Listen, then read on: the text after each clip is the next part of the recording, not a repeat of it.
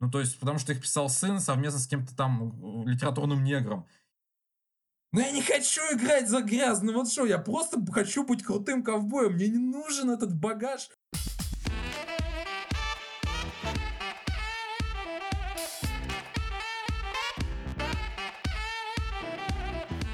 Всем привет, с вами подкаст Гикстер, и это наш второй выпуск, и у нас очередная смена состава, наверное, это даже станет традицией. Итак, сегодня у нас в эфире, а, как всегда, Семен. Hello. А, к нам присоединилась Полина. Всем привет. И меня зовут Александр, э, я раньше здесь тоже не был, но вот пришел я, редактор сайта Гикстер. И сегодня в выпуске мы обсуждаем. Что мы обсуждаем, Семен? Мы обсуждаем Комикон, он же Игромир. Мы обсуждаем...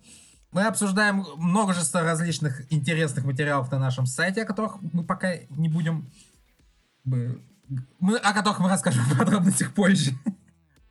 Мы обсудим некоторые самые важные для нас новости последних дней утекшие и не утекшие, официально вышедшие геймплейные кадры из ожидаемых нами игр. Порассуждаем э, загадочной природе некоторых литературных франшиз, э, которые живут даже после смерти их оригинальных авторов. Ну давай начнем с Игромира. Итак, у нас, собственно говоря, в эти выходные проходит Комикон и Игромир, на котором побывали Паша и Семен, вы, кстати, там были как-то вместе или по отдельности разделили эти мероприятия между собой? Паша был от... сфокусировался на той части, что Комикон, я же посвятил себя больше Игромиру. Нас всех волнует вопрос, насколько большой мачете у Дэна Треха? Ох, как я сказал ранее... Ой, так, ладно, мачете. Было бы проще ответить на этот вопрос, если бы я видел Дэнни Треха, но э, суровая природа бизнес-дней на Игромире такова, что э, никого из обещанных знаменитостей, как правило, там не встретишь в, в этот день. Поэтому догадываться о размере мачете мне приходится только, не знаю, в снах. Надеюсь, эти сны меня еще не скоро настигнут. Так что там с Агромиром? Он уже сдулся или все еще пыхтит? Uh, уже 13-й год Игромира продолжает как-то пыхтеть, карабкаться, uh, выживать. Ну, и 13-й год он оставляет очень смешанные, очень такие специфические впечатления. Потому что, ну, традиционно паянная Игромира это, условно говоря, игры, а паянная Игромира это стенды с продажей компьютерных комплектующих. Это было всегда, это будет, наверное, до, до конца Игромира, и это точно приходится смириться. Если же э, сфокусироваться как бы на играх, какое-то немножечко все-таки грустное, наверное, впечатление это оставляет, потому что вот отбросить те игры, которые вышли, или которые продолжения каких-то э, многолетних франшизах типа Call of Duty, и останется, что игр-то не так уж и много. Удалось во что-нибудь поиграть? Просто многие говорят, что Игромир, ты приходишь на Игромир, чтобы сначала ты стоишь в очереди на Игромир, чтобы постоять потом в очереди, чтобы еще раз постоять в очереди. Вы, это правда, да. Mm. Мою бытность э, обычным посетителем Игромира, это так и было. Я два года назад э, посетил Игромир э, и очень хотел поиграть в PlayStation VR, и в очереди к стенду PlayStation, где играть можно было 15 минут, я простоял 3 часа. Вот. А, в этот раз у меня тоже был похожий опыт. А, самый популярный и самый, наверное, крутой стенд выставки, посвященный игре Metro Exodus, Метро Исход. Mm-hmm. Он, у него была самая большая и самая медленная очередь в выставке. Я там простоял два часа, и я и стенд, к сожалению, закрылся у меня перед носом. Потому что я уже пошел вечером. Поиграть мне все-таки удалось, но не так много, как хотелось бы.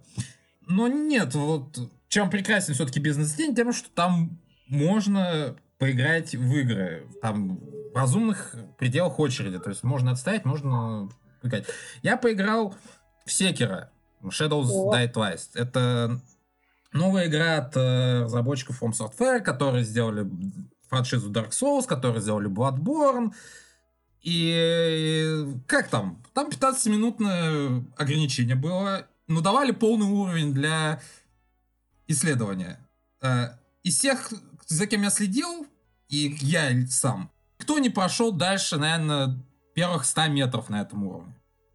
Так сложно? Потому что, да, это сложно, потому что, несмотря вот, у меня опыта есть в Soulsborne, я играл в Dark Souls, я играл в Bloodborne, я не смог приспособиться к изменению в механике. То есть игра, персонаж немножечко по- по-другому двигается, немножечко по-другому уклоняется, он теперь может прыгать. А тяжелую атаку заменили на спецспособности с помощью протеза руки. Э, И вот эти вот все маленькие изменения, они накапливаются как снежный ком. В результате за 15 минут перенастроиться просто невозможно. А в начале локации стоит мини-босс, Хм. которого толстое здоровье, которого непонятно как убивать. И ты не знаешь, как вот к нему поступаться. Там не спасает даже система моментального воскрешения. То есть после первой смерти на уровне можно на том же месте восстать сразу же. Это не помогает. Он все равно и второй раз тебя глушит и выносит. Ну, то есть это игра про страдания. Ну, как Да, Dark это Souls. такая же игра про страдания, такого же рода, как Dark Souls и все. еще, ну, еще там, что из изменений заметных, э, то, что там э, теперь можно вертикально перемещаться на уровне. Там теперь есть круг кошка, можно по веткам, по крышам скакать. Э, И это, наверное, самый вот несбалансированный и криво сделанный элемент игры на текущий момент. То есть прицепляться можно только к определенным каким-то поверхностям, не можно там свободно исследовать уровень. А прыжок э, работает как прыжок, там каких-то элементов паркура не, не добавили, и можно запросто упасть откуда-то. А стелс, который связан с этим паркуром, тоже не очевиден новому игроку. То есть ты не можешь понять, когда тебя видят, когда тебя не видят. Но вот, тем не менее, это все равно игра от From Software, которую хочется поиграть после этой демки. Она злит, она раздражает тем, что вот, вот я не могу пройти дальше. И вот этим она очень сильно тебе цепляет, и хочется все-таки поиграть. До выставки я не хотел играть в Секера, сейчас я очень хочу поиграть в Секера. Она ведь не эксклюзив, она на Xbox тоже будет, правильно? Я, да, я играл на нее версию для Xbox. Мгм. Так, я поиграл в Darksiders 3. Кто-нибудь из вас знаком с нашей Да, Darksiders? Первую часть я большим удовольствием прошел, вторую так и не успел начать. Может быть, когда-нибудь, да. Первый Darksiders, как, тебе понравился, Саш? Ну, вообще, да. Э, На самом деле, конечно, проблема была в том, что я-то играл на ПК, а на ПК в то время не так уж много было игр подобного рода, скажем так. Поэтому любые такие залетные такие казачки в таком жанре, они, мо- можно сказать, были на вес золота. Поэтому, в принципе, было интересно. И э, сеттинг, и механик. Я первую не играл, я смотрел летсплей. Вторую часть я прошел буквально полгода назад. Мне нравится, как сделан сеттинг, как сделано оформление визуальной составляющей этой игры, но я считаю, что она очень в своей механике кондовая. И я боюсь, что в третьей части эту кондовость для меня не исправили, к сожалению. Тут на любителей. Если вам, если понравилась первая, вторая часть, третья часть тоже понравилась, потому что она сделана очень-очень похоже. Повторяется и управление, и чувство персонажей, передвиж- перемещение по уровню. Все вот идентично сделано, потому что те же самые разработчики, по сути, делают третью часть, что и первые две. Но э, что меня выморозило в этой демке, то, что она была ужасно сырая и на- недоделанная. На стенде был предоставлялась возможность играть с геймпада или с клавиатуры. С геймпада играется все нормально. А при игре с клавиатуры а, все э, обучающие сообщения выскакивали как э, нажмите кнопку битый символ, чтобы сделать там сильную атаку. Э, нажмите кнопку битый символ, чтобы прыгнуть. И вот так вот все. Ты не понимаешь управление, тебе приходится разбираться на ходу, э, что как, вот что нажимать, чтобы было круто, непонятно. А, локализация отваливалась. То есть одни строки были на русском, другие были на английском. А, графически, ну, вот я сказал, она в стиле предыдущих частей, все прикольно, но она, она выходит в ноябре. После Red Dead Redemption 2, о котором мы еще поговорим позже. Она будет выглядеть просто страшной после Red Dead Redemption. Не, слушай, ну ее вроде не позиционируют как супер крутой AAA проект и все такое. Поэтому, может, просто не стоит ожидать. Ощущение, Много. как будто ее целят именно уже на фанатов, как те, кто знает игру и ждет ее, а а не прям совсем новую аудиторию. Да, я это понимаю, все, но... Ну, просто стандарты в индустрии в целом растут из года в год. А игра оставляет ощущение такое, что она все-таки сделана в 2012 И это немножечко грустно, хочется большего. Просто потенциал мира, потенциал вот этого сеттинга, он позволяет больше. Надеюсь, они в третьей части разработчики соберут деньги, и в четвертой части вот развернутся на полную катушку уже на следующем поколении консолей. А, Еще я поиграл буквально по соседству от э, Darksiders, была небольшая такая игрушка, которая странное у меня изначально ощущение оставила. Называется она Biomutant. Мгм. И эта игрушка, это... Слушай, ее же давно вроде уже разрабатывают. Да, ее, ну, ее разрабатывали, у нее какая-то там драматичная история разработки, но она мне... Я от нее ничего не ждал, но она мне очень понравилась. Это идеальная игра про реактивного енота. Вот, вот серьезно, то есть начинается игра там с э, создания персонажа, тебе там позволяют э, кастомизировать зверька, выбрать ему форму тела, форму морды, а, там как у него шерсть растет, какого цвета, какого окраса, все там просто вот так глаза разбегаются, там полная кастомизация персонажа, потом тебя выкидывают на уровень, тебе дают там здо- здоровый меч, здоровый пистолет, ты как в каком-нибудь слэшере э, раскидываешь всех противников, которые тоже какие-то всякие мутанты, зверьки, непонятно что. Вы- Дают всякие безумные примочки способности. Например, э, дают железные перчатки, к которым приварены реактивные турбины, которые там э, разгоняются, разгоняются, разгоняются, а потом ты через полкарты летишь вперед и бьешь кого-нибудь очень сильно. Выбиваешь двери таким образом, заклинившие. Или э, ты там э, глотнул местный какой-то жижи, слизи, и у тебя появилась способность, ты можешь сам этот шарик слизи вокруг себя генерировать и прыгать так высоко, перепрыгивать а, прос- э, большие пропасти, а еще ты можешь прокатиться по противникам этим шариком, и они к тебе прилипнут. И будут так вот болтаться вокруг тебя.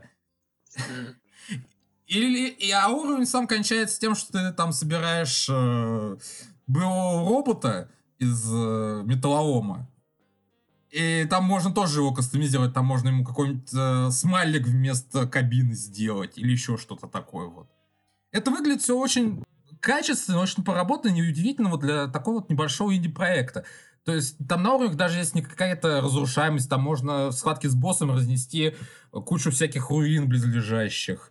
Э, Она, она красивая, у нее очень э, прикольный визуальный стиль. Это вот, эм, не знаю, как...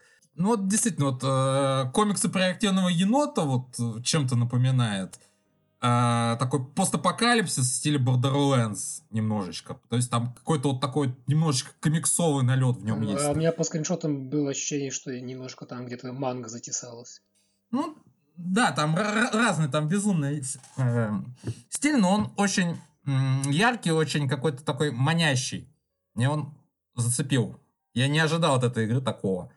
Ну, это интересно, да, надо будет обязательно посмотреть. Скажи, что тебе понравилось больше всего, а что не понравилось? Может, в организации или в целом? Сейчас я могу наговорить такого, за что мне потом аккредитации на Игромире не дадут никогда. Ну, я, меч... я не первый год езжу на Игромир. Я, в принципе, всегда знал, чего от него ожидать.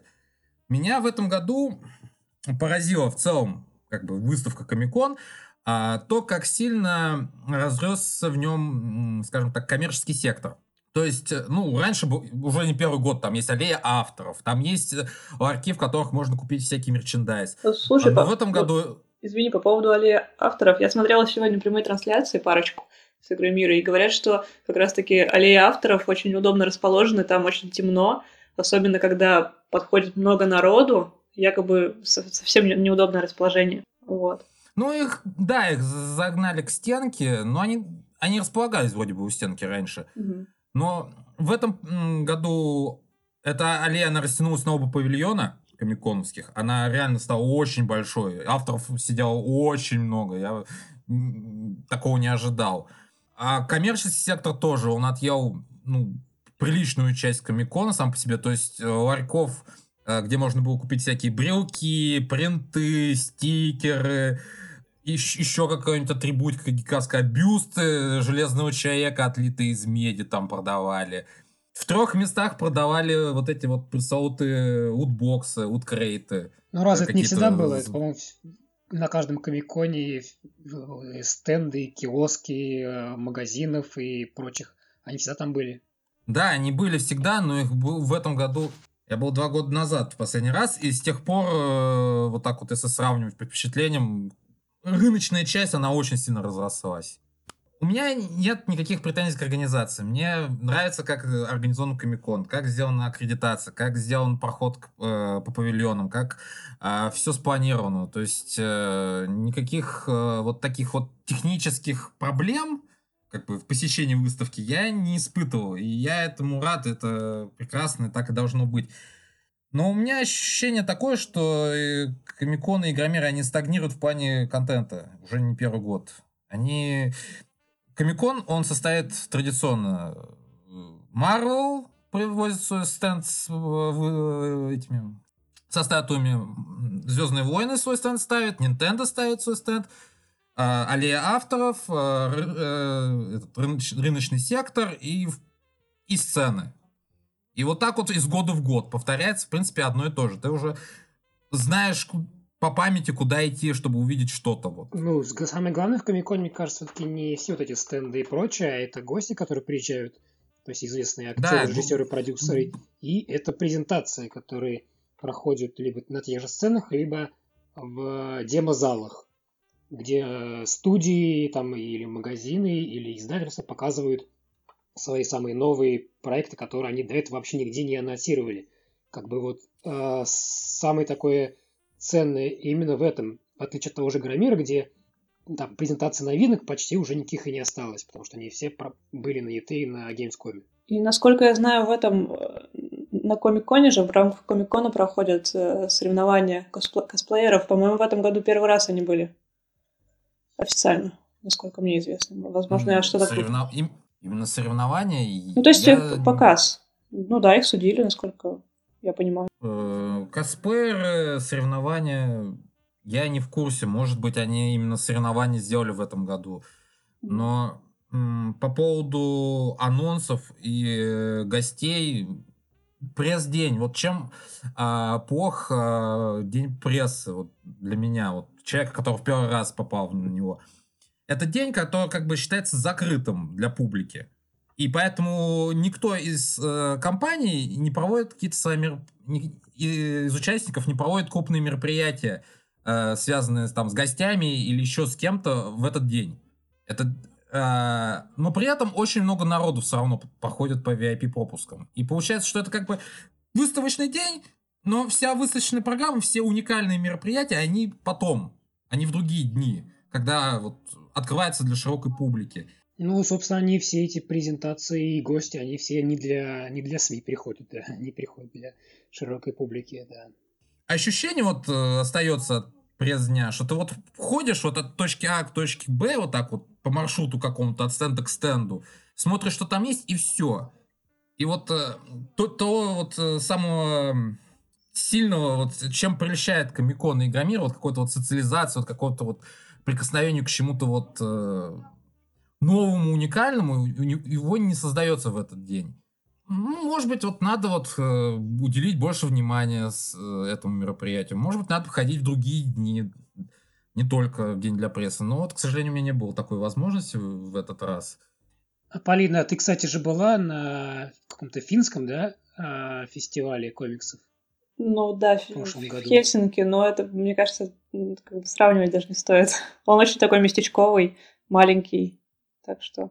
У меня осталось хорошее, позитивное впечатление от Комикона. Мне, я считаю, что это мероприятие, которое нужно нам, как, э, э, московским российским гикам, вот, чтобы мы все могли собраться, почувствовать себя большой дружной семьей. Хочется чего-то вот такого, что нас выделит на фоне, допустим, того же Нью-Йоркского комикона, который сейчас проходит параллельно. У нас нету вот какой-то пробивной фишки, вот чего-то такого вот, о, о чем мы писали бы зарубежные СМИ.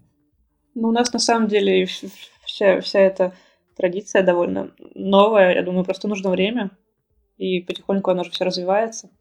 Да, нужно, конечно, время. Но плюс еще дело в том, что э, у нас, в принципе, рынок, скажем так, э, импортно ориентированный. все те самые новые премьеры и все те самые новые журналисты, они все, ой, в смысле, все новые актеры зарубежные, а, которые приезжают, они все из-за рубежа. Соответственно, для западных э, СМИ не может быть ничего интересного в российском комиконе, потому что здесь почти никаких громких э, премьер, которые они бы не знали, здесь не будет. Только, может быть, в том случае, если российские комиксы, например, вдруг станут чем-то супер небывалым и весь мир будет иметь интересоваться, тогда э, презентация российского комикса на российском комиконе будет интересной всему миру. И также с кино. И с другими, там, например, с российскими играми, скажем. Мне вот почему-то кажется, что скорее презентации всех этих российских комиксов, которые гипотетически, допустим, становятся известными и интересуют Запад, скорее всего, уедут как раз за рубеж. Ну вот, тем более, да. Будем надеяться, что у нашего российского комикона большое светлое будущее, особенно в контексте того, что теперь комикон будет проходить и в Питере, как вот выяснилось буквально на днях. Не все, не все так грустно, не все так плохо. Мы живем, мы растем, мы развиваемся. А, тут надо заметить, что питерский комикон появляется, скажем так, ну, освободившемся месте, потому что у нас пропал большой... Комиссия. Э, большой фестиваль, да. Угу. Можно воспринимать это так, а можно это воспринять как э, расширение потенциальной аудитории мероприятия. Э, она, ну, специализировалась как бы исключительно на комиксах. Это было это мероприятие для комикс-фанатов. А Комикон, он международно признанный формат, который он для всех, вот для всех гиков. Соответственно, воспринимать это как вот э, занятие чужой ниши, я бы так не стал бы.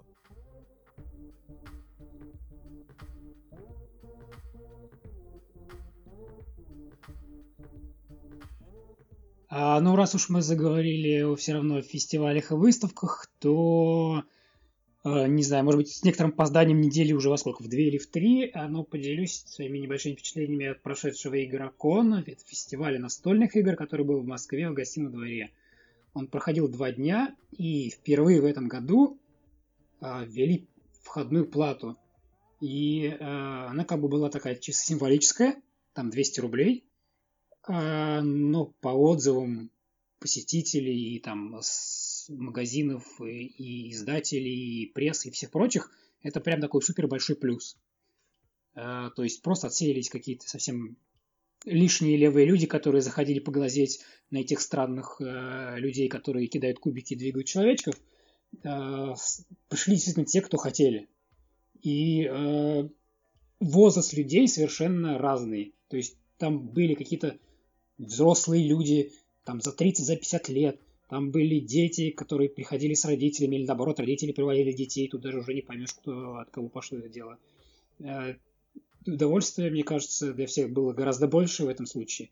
И еще какой момент меня очень удивил, это а, на Игроконе есть как бы авторская зона, туда приходят люди, которые сами создают свои настольные игры, они там сидят на своих маленьких столиках и у кого-то это уже что-то, что-то сделанное в типографии, у кого-то просто а, нарисованное там а, на домашней тетради в клетку, вырезанное на бумажке, и он принес показать. То есть люди надеются заинтересовать аудиторию, э, заинтересовать издательство, например, чтобы к ним подошли и, может быть, купили их игру э, для издания. Так вот, это мне показалось очень интересным, что вот эти самые э, авторы, они тоже совершенно разного возраста. Там были как какие-то молодые парни, которые, может быть, давно уже играют такие э, дядечки лет, наверное, под 50, уже, может, даже седые, они делают свои, наверное, первые, судя по внешнему виду и по механике игры, и сидят их предлагают. Э, это, конечно, не знаю, э, вдохновляюще. И, в принципе, вообще радует, что нет, наверное, постепенно разрушается вот такое впечатление о том, что настольные игры это только для тех, кто такие вот подростки, слишком сильно увлеченные своими вот этими выдуманными мирами, которые потеряли в жизни и ничего не знают. Э, наверное, это действительно уже уходит. На Игроконе я делал блиц-интервью с издателями, ну, с теми, кто там присутствовал, почти со всеми. И мне, конечно, очень интересные впечатления после этого были. Судя по всему, рынок действительно развивается. но нет ощущения, что он там быстрыми скачками растет, как на дрожжах, что, наверное, вообще-то неудивительная как бы, финансовая ситуация. Она не так, чтобы сейчас вдохновляет. Но при этом рынок не исчерпался, и там есть да, куча людей, которых можно подключать, которых можно втягивать э, в, в настольные игры. А издателей становится все больше, они все больше конкурируют, и, наверное, для нас, как потребителей, это, наверное, только плюс. Может быть, будет какая-то сильная конкуренция и в ценах, и в качестве продуктов, и в их разнообразии. Причем, как я надеюсь, появится какая-то такая специализация, когда там одни будут предлагать что-то там для любителей э, вот чисто семейных игр, другие там для совсем задротов, условно говоря, там третьи для каких-нибудь таких средних игроков. То есть э, для каждого все найдутся. И э, я, конечно, ходил и всех спрашивал насчет краудфандинга, что он, конечно, победит кого-нибудь или нет, или классические издательства смогут существовать. Все, конечно, говорили, что нет, нет, нет, никогда ни за что, краудфандинг никого не победит и не убьет. Но все говорили это с таким, э, с некоторой тревогой в голосе, что я понимаю, что да, все-таки есть некоторые опасения.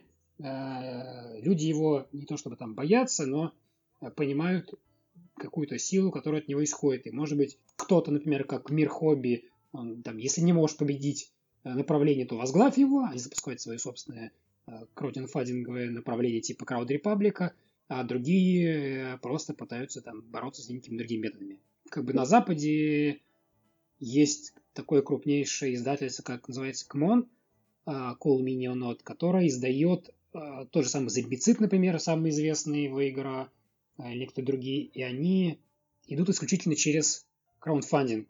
Они собирают там просто миллионы долларов, причем эти миллионы долларов приходят к ним за там, чуть ли не а, первые часы компании, а, что говорит о том, насколько люди доверяют этой компании, доверяют ее играм. А с другой стороны, там уже сформировался такой супер рынок, где люди понимают, как, что надо делать, как показать, свой проект, как его вовлечь, как заранее распланировать всякие там дополнительные цели и даже всякие секретные подарки и призы. Они уже заранее рассчитывают, сколько они заработают и когда эти а, призы стоит открывать и дарить. То есть там это большой среднеморской рынок, который у нас пока только, видимо, налаживается. Но есть и обратная сторона. Это, например, э, может быть, слышали небезызвестная игра Gloomhaven, Мрачная гавань. Ее издал на том же самом Кикстартере человек, который сделал ее фактически в одиночку, без издательства. Ему просто очень хотелось сделать свою игру, он ее сделал, издал, заработал, собрал кучу денег, а, выпустил, и эта игра до сих пор возглавляет э, чарт на сайте boardgamegeek.com. Самое интересное, что эта игра, она, скажем так, совсем непростая. Это игра именно для таких тех самых а, гиков, которые погружены в процесс, потому что это огромная коробка, которая весит там, не знаю, килограмм 15-20, в ней куча картона, фигурок и прочего, в ней правила, в которых надо разбираться, в ней э, там 70 э, или 80 часов, которые там в ней можно наиграть. Э, то есть это не для всех.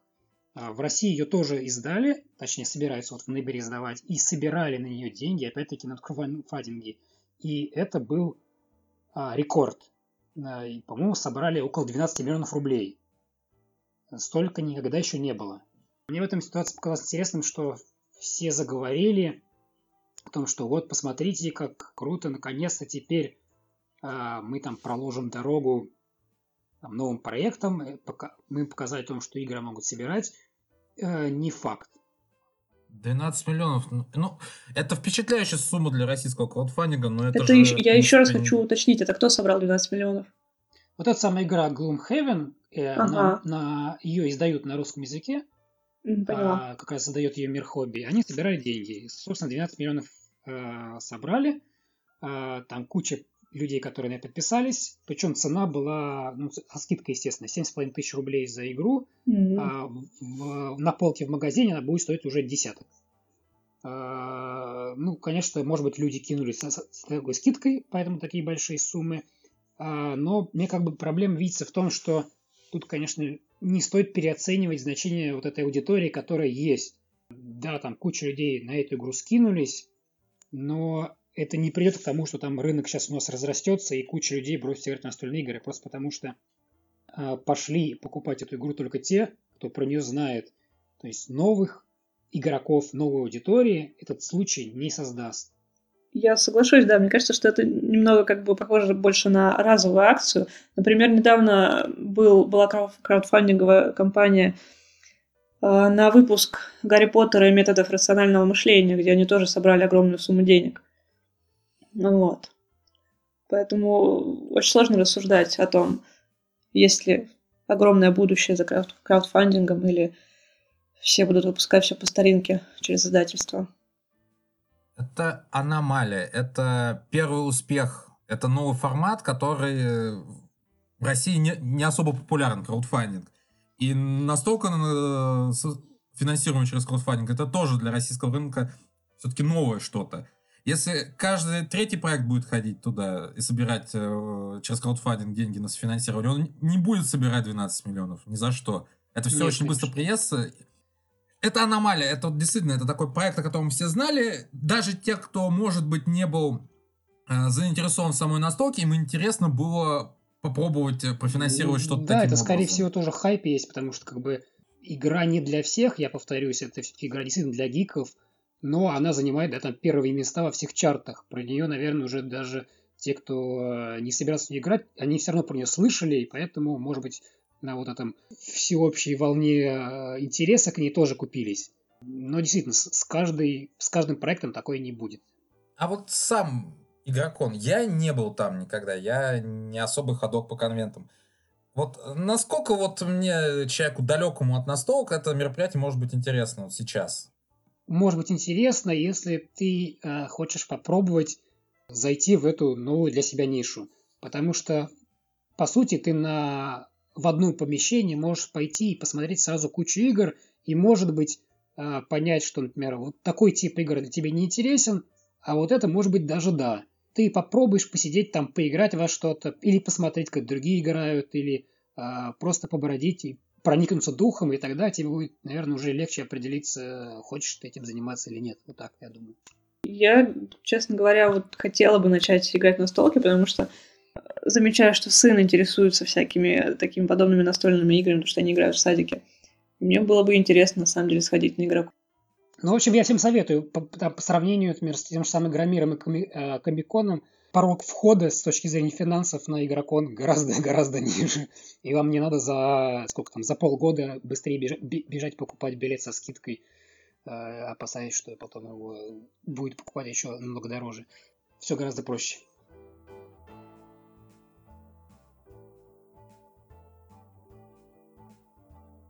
Давай, Полин, рассказывай нам про свое интервью. Ну да, собственно, во-первых, ну, начну с того, что в выходные 28 сентября я ездила в Петербург, чтобы пообщаться с Андерсом Кваманом. Он туда приезжал, давал лекцию э, в Институте Финляндии в Санкт-Петербурге. Э, во-первых, спасибо стоит сказать Диме Яковлеву из, из издательства «Бум книга», потому что он, собственно, сделал это возможным, эту встречу. А, вот. И Андрес приезжал, рассказывал про свой комикс «Старшая школа», где, в принципе, это автобиография. Он рассказывает о небольшом периоде своей жизни, как раз когда он учился в старшей школе, как проходил через некоторые личные трудности, через э, буллинг. И мне удалось с ним побеседовать, взять у него интервью, которое, я надеюсь, выйдет на сайте к концу этой недели. И было довольно интересно, хоть он производит впечатление очень закрытого человека, но на самом деле беседа получилась очень интересная. Он рассказывал о том, какие моменты ему пришлось убрать из книги и почему, и как он вообще пришел к тому, что затронул эту тему и решил именно о ней рассказать. Также очень интересно, что он ходил в Питере в школу и там рассказывал о комиксе. Э, и был приятно удивлен тем, что ребята были очень заинтересованы как он сказал, что даже в Норвегии иногда не настолько заинтересованы в том, чтобы с ним что-то обсуждать. Вот. И, собственно, надеюсь, что в течение недели закончу работу, все транскрибирую, расшифрую и переведу. Каким он тебе вообще показался в жизни? Ну, вот он интроверт или он общительный, жизнерадостный человек? Ну, вот какой он оставляет вот после себя вот э, настроение? Слушай, мне показалось, что он достаточно закрытый, но в силу того, что ему приходится общаться с людьми, соответственно, он общается. Вот, но в, целом, как бы это не отталкивает.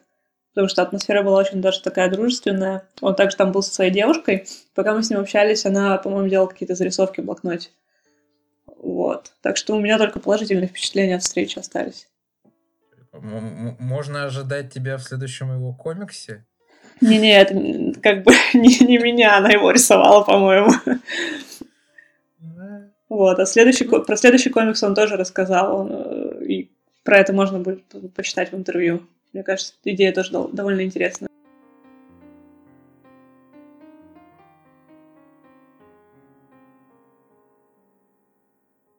Так, кому прилетела сова? Нет, у меня закрыто все окна, у меня никто не прилетит. Э, Сова прилетела с просторов интернета. Какой-то пользователь Reddit э, выложил в открытый доступ э, экранку предположительного геймплея новой игры во вселенной Гарри Поттера, в которой предлагается играть за волшебника в Хогвартсе во времена где-то конца 19 века. А, в ролике показана кастомизация, создание персонажа с нуля, какие-то магические уроки и сражения с местными гоблинами, кажется, а, где показывалась довольно впечатляющая система разрушения. Этот ролик произвел большой как бы фурор в интернете, все, все множество людей восхищались, говорили, вот она, игра про Гарри Поттера, которую я хочу, дайте мне все, ее прямо сейчас. Но лично меня этот ролик не зацепил. Почему? Ну, ну потому что... Чего, чего тебе не хватило в нем? Потому что он не выглядит как э, реальная игра. Он выглядит как технодемка. Ну там непонятно, там же все смонтировано, вообще непонятно, на, каком, на какой стадии находится там разработка. Вот именно из-за этого он выглядит как технодемка. То есть э, как э, набор мини-роликов э, с презентации, с маркетингового питча издателю. Посмотрите, мы можем сделать вот такую систему создания персонажа. Мы можем сделать вот такие вот уроки магии. Мы можем вот такую боевую систему прикрутить. Это все очень коротко, очень э, э, так немножко гипертрофированно показано. И вот это, это ощущение того, что это будет реально прикольно играться, не создается. Мне кажется, если это и настоящая существующая игра, она в очень ранней стадии разработки. А вот все предыдущие игры по Гарри Поттеру, они, в принципе, насколько были популярны? Они были популярны. И они были даже по меркам игр по лицензиям э, преимущественно сделаны довольно качественно. Я играл, например, что на PlayStation я играл вторую часть Гарри Поттера, потом я играл в четвертую, э, была очень хорошая пятая, и даже, кажется, пробовал седьмую. Но там в тех случаях речь шла именно про самого Гарри Поттера. Здесь-то фактически э, люди решили, скажем так, не рисковать и ушли в, малоописанные области. Соответственно, они там могут сказать любого персонажа, любого героя и, в принципе, любые события, которые никак там не пересекаются с сагой от Роллинг. Ну, это, скорее всего, да, про Поттерверс, а не, нежели чем про именно персонажа самого Гарри Поттера. Да, но это опять же в Хогвартсе. То есть это эксплуатация знакомых образов. Там наверняка было бы очень много привязок э, к тому, и, и, и намеков на то, что происходит в книгах о Гарри Поттере. Я не, не остался впечатлен этой демкой. Вот, что вы думаете об этом? Ну, слушай, я вообще с тобой согласна. Я тоже не осталась под каким-то впечатлением. Во-первых, надо понимать, какие там будут механики, смогут ли они э, создать атмосферу, как это все будет вместе работать. И в целом я не думаю, что это утечка. Я думаю, что это вполне себе продуманный маркетинговый ход, так бы, как бы прощупать почву и потом уже объявить о релизе или о том, что есть игра, над которой работают. Ну, не знаю. Мне, мне кажется, развитие игр в вселенной Гарри Поттера не должно идти вот по такому масштабному, вот, открытому миру, там, исследованию локаций. Вот на прошлом поколении консоли выходила книга волшебства, когда там э, как с PlayStation Move можно было самому творить заклинания при Да, да, помощи было там такое. книжки, вот это все. Это маленький, интерактивный, очень такой сжатый опыт, который, тем не менее, впечатлял, был очень крутым. Эту игру очень все хвалили. Мне кажется, именно вот такие вот небольшие игры, они то, что должно двигать и Potterverse в игровом направлении. Вот не надо делать таких вот масштабных киноблокбастеров в игровой форме. Ну, сейчас все делают блокбастеры в игровой форме, сейчас все делают игры с открытым миром, и э, сложно было, наверное, ожидать чего-то другого. В общем, да, даже Assassin's Creed как бы пошел по этой же дороге. Assassin's Creed, он и был таким. Он был игрой блокбастером. Но он не был с открытым Но- миром, он превратился в РПГ, он же не был РПГ. Это жанровая трансформация. Она, она очень постепенно, она с годами приходила в, этот, в эту франшизу. Она не кажется чем-то таким инородным. Может быть. Я не знаю, если придет зима, э, наступит э, The Game Awards, и там анонсируют новую игру по Гарри Поттеру, я не буду тем, кто будет визжать от восторга и говорить, что «А, дайте мне ее сейчас». Я, я бы лучше бы поиграл что-нибудь э, с э, VR или с дополненной реальностью. Я бы вот что-нибудь типа вот этого Pokemon Go, но во вселенной Гарри Поттера, мне кажется, было бы вот интересно, прикольно, вот в духе вот какого-то такого вот а, магического исследования, которое было, вот, наверное, в ранних книгах Гарри Поттера, когда вот был мир, который еще не до конца понятен. А бегать по локациям, кастовать заклинания и мочить гоблинов, я, я не испытывал каких-то сильных эмоций. Ну, мне кажется, все зависит от того, как они это все сделают. Вот. Посмотрим. Да.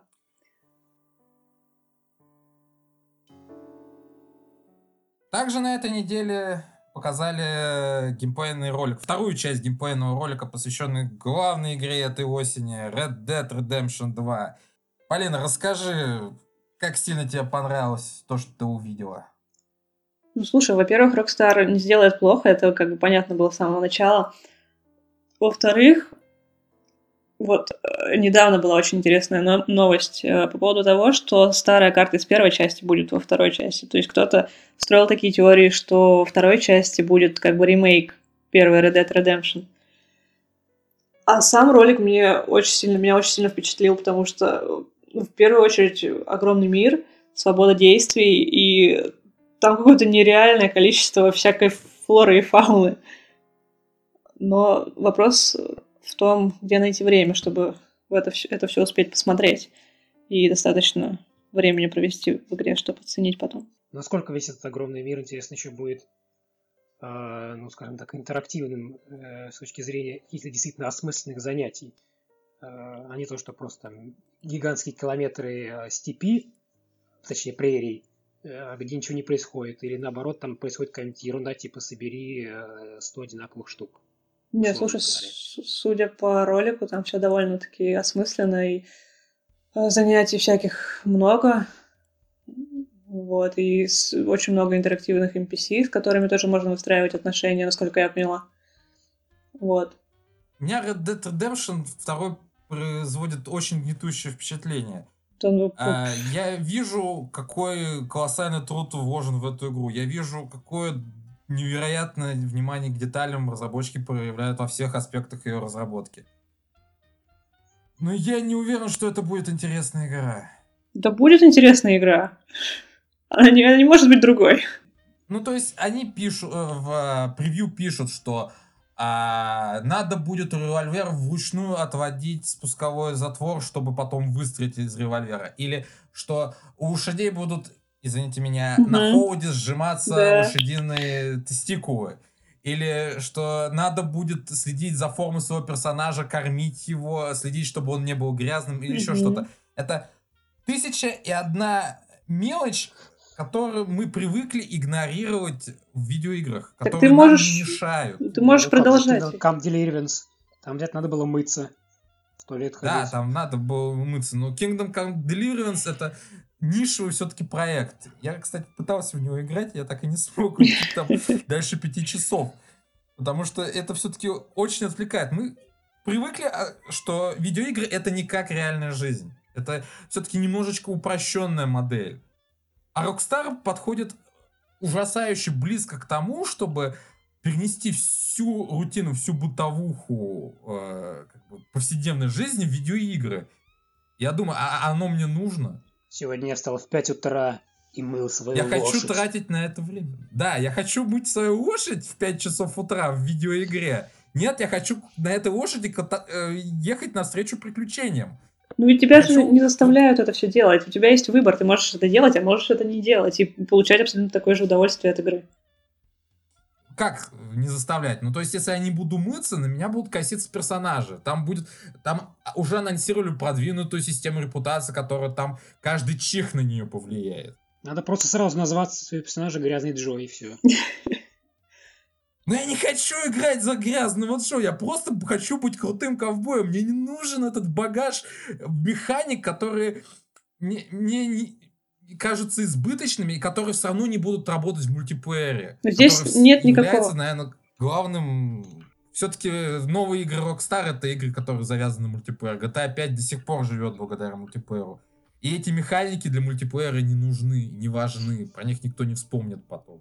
У меня ощущение, что вот эти механики не приходят из э, игр типа всяких сурвайвалов, где как раз очень много завязано на э, рутинные и, скажем так, рядовые действия.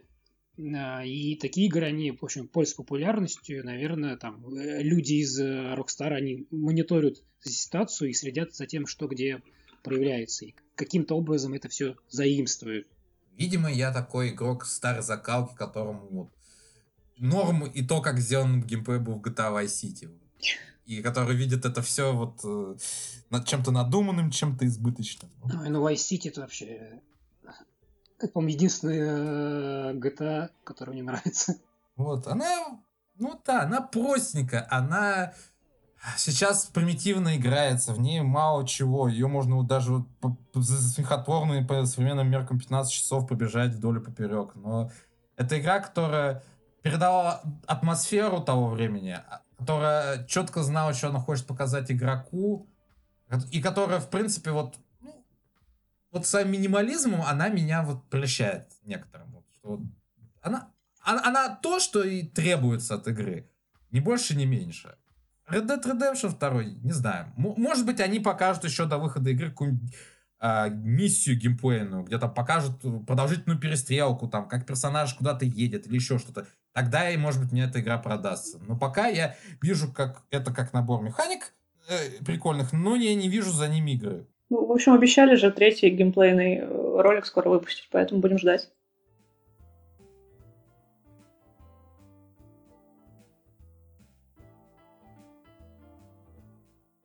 Дисней э, наконец-то показали первый кадр и синопсис э, своего долгожданного первого в своем роде live-action сериала по Звездным войнам под названием «Мандалорец». А, посвящен он будет э, доселе неизвестному персонажу Мандалорцу. А, представителю той же самой расы, что и Боба и Джанго Фетт. Э, Этот персонаж даже на первом промо-кадре носит похожую с ними броню, классическую мандалорскую. Э, сериал э, продюсирует э, режиссер первого Железного Человека Джон Фавро, а и у этого сериала очень впечатляющий список э, режиссеров, а именно кто там будет э, режиссировать серии. Там будет Тайка Вайтити, один из э, режиссеров, который нам хорошо известен по, по Тору Рагнарёку, по реальным упырям в кавычках, по своим другим замечательным австралийским, ну, новозеландским, простите, фильмам. А, Брюс Даллас Ховард, э, рыжая актриса из «Мира юрского периода» и «Черного зеркала». Это ее будет, кажется, режиссерский дебют. Также там будет э, Дебора Чао.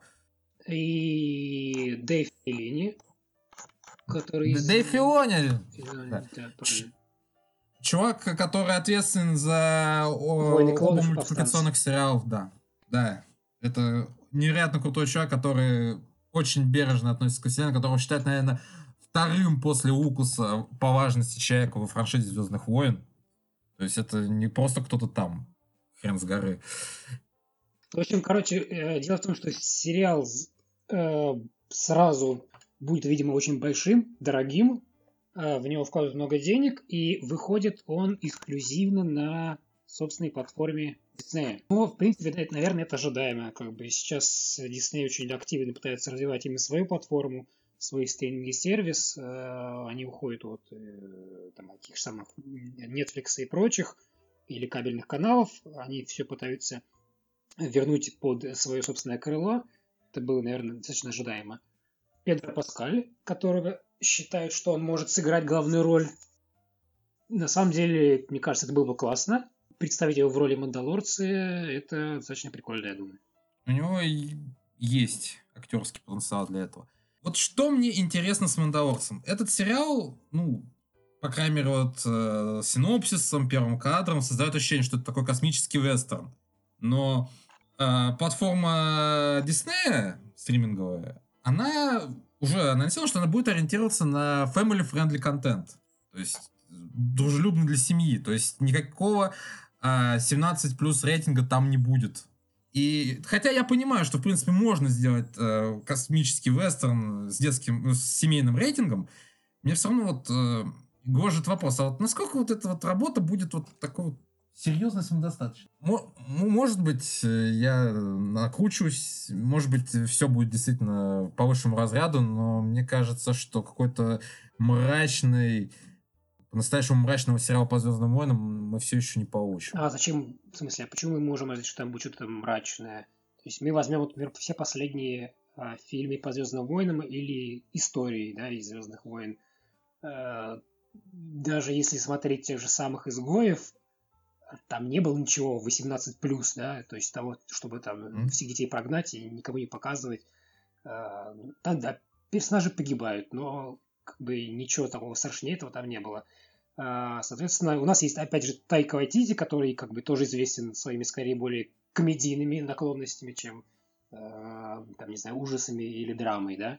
Да, но при этом его э, фильм э, «Реально упыри», вот «We in Shadows», он был довольно-таки кровавым местами и жестоким. Просто мне вот образ сурового охотника с головой Мандалорца, он меня немножечко настраивает на определенный ход вот мысли, что это должна быть какая-то мрачная, серьезная история, где будет много смертей, много э, страданий.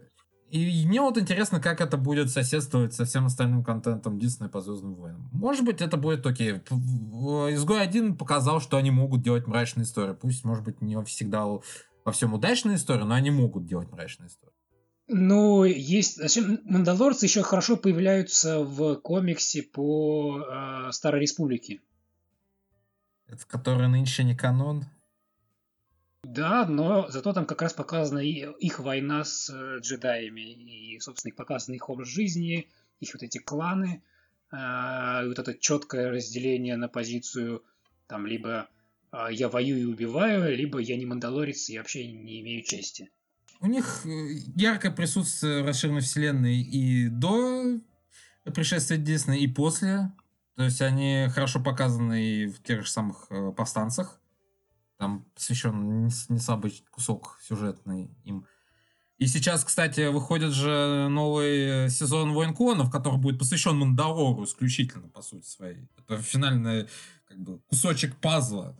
Это будет вот битва за Мандалор что эти чуваки с нами всерьез и надолго, и, видимо, они будут новым каким-то столпом как бы, расширенной вселенной Звездных войн, что довольно интересно.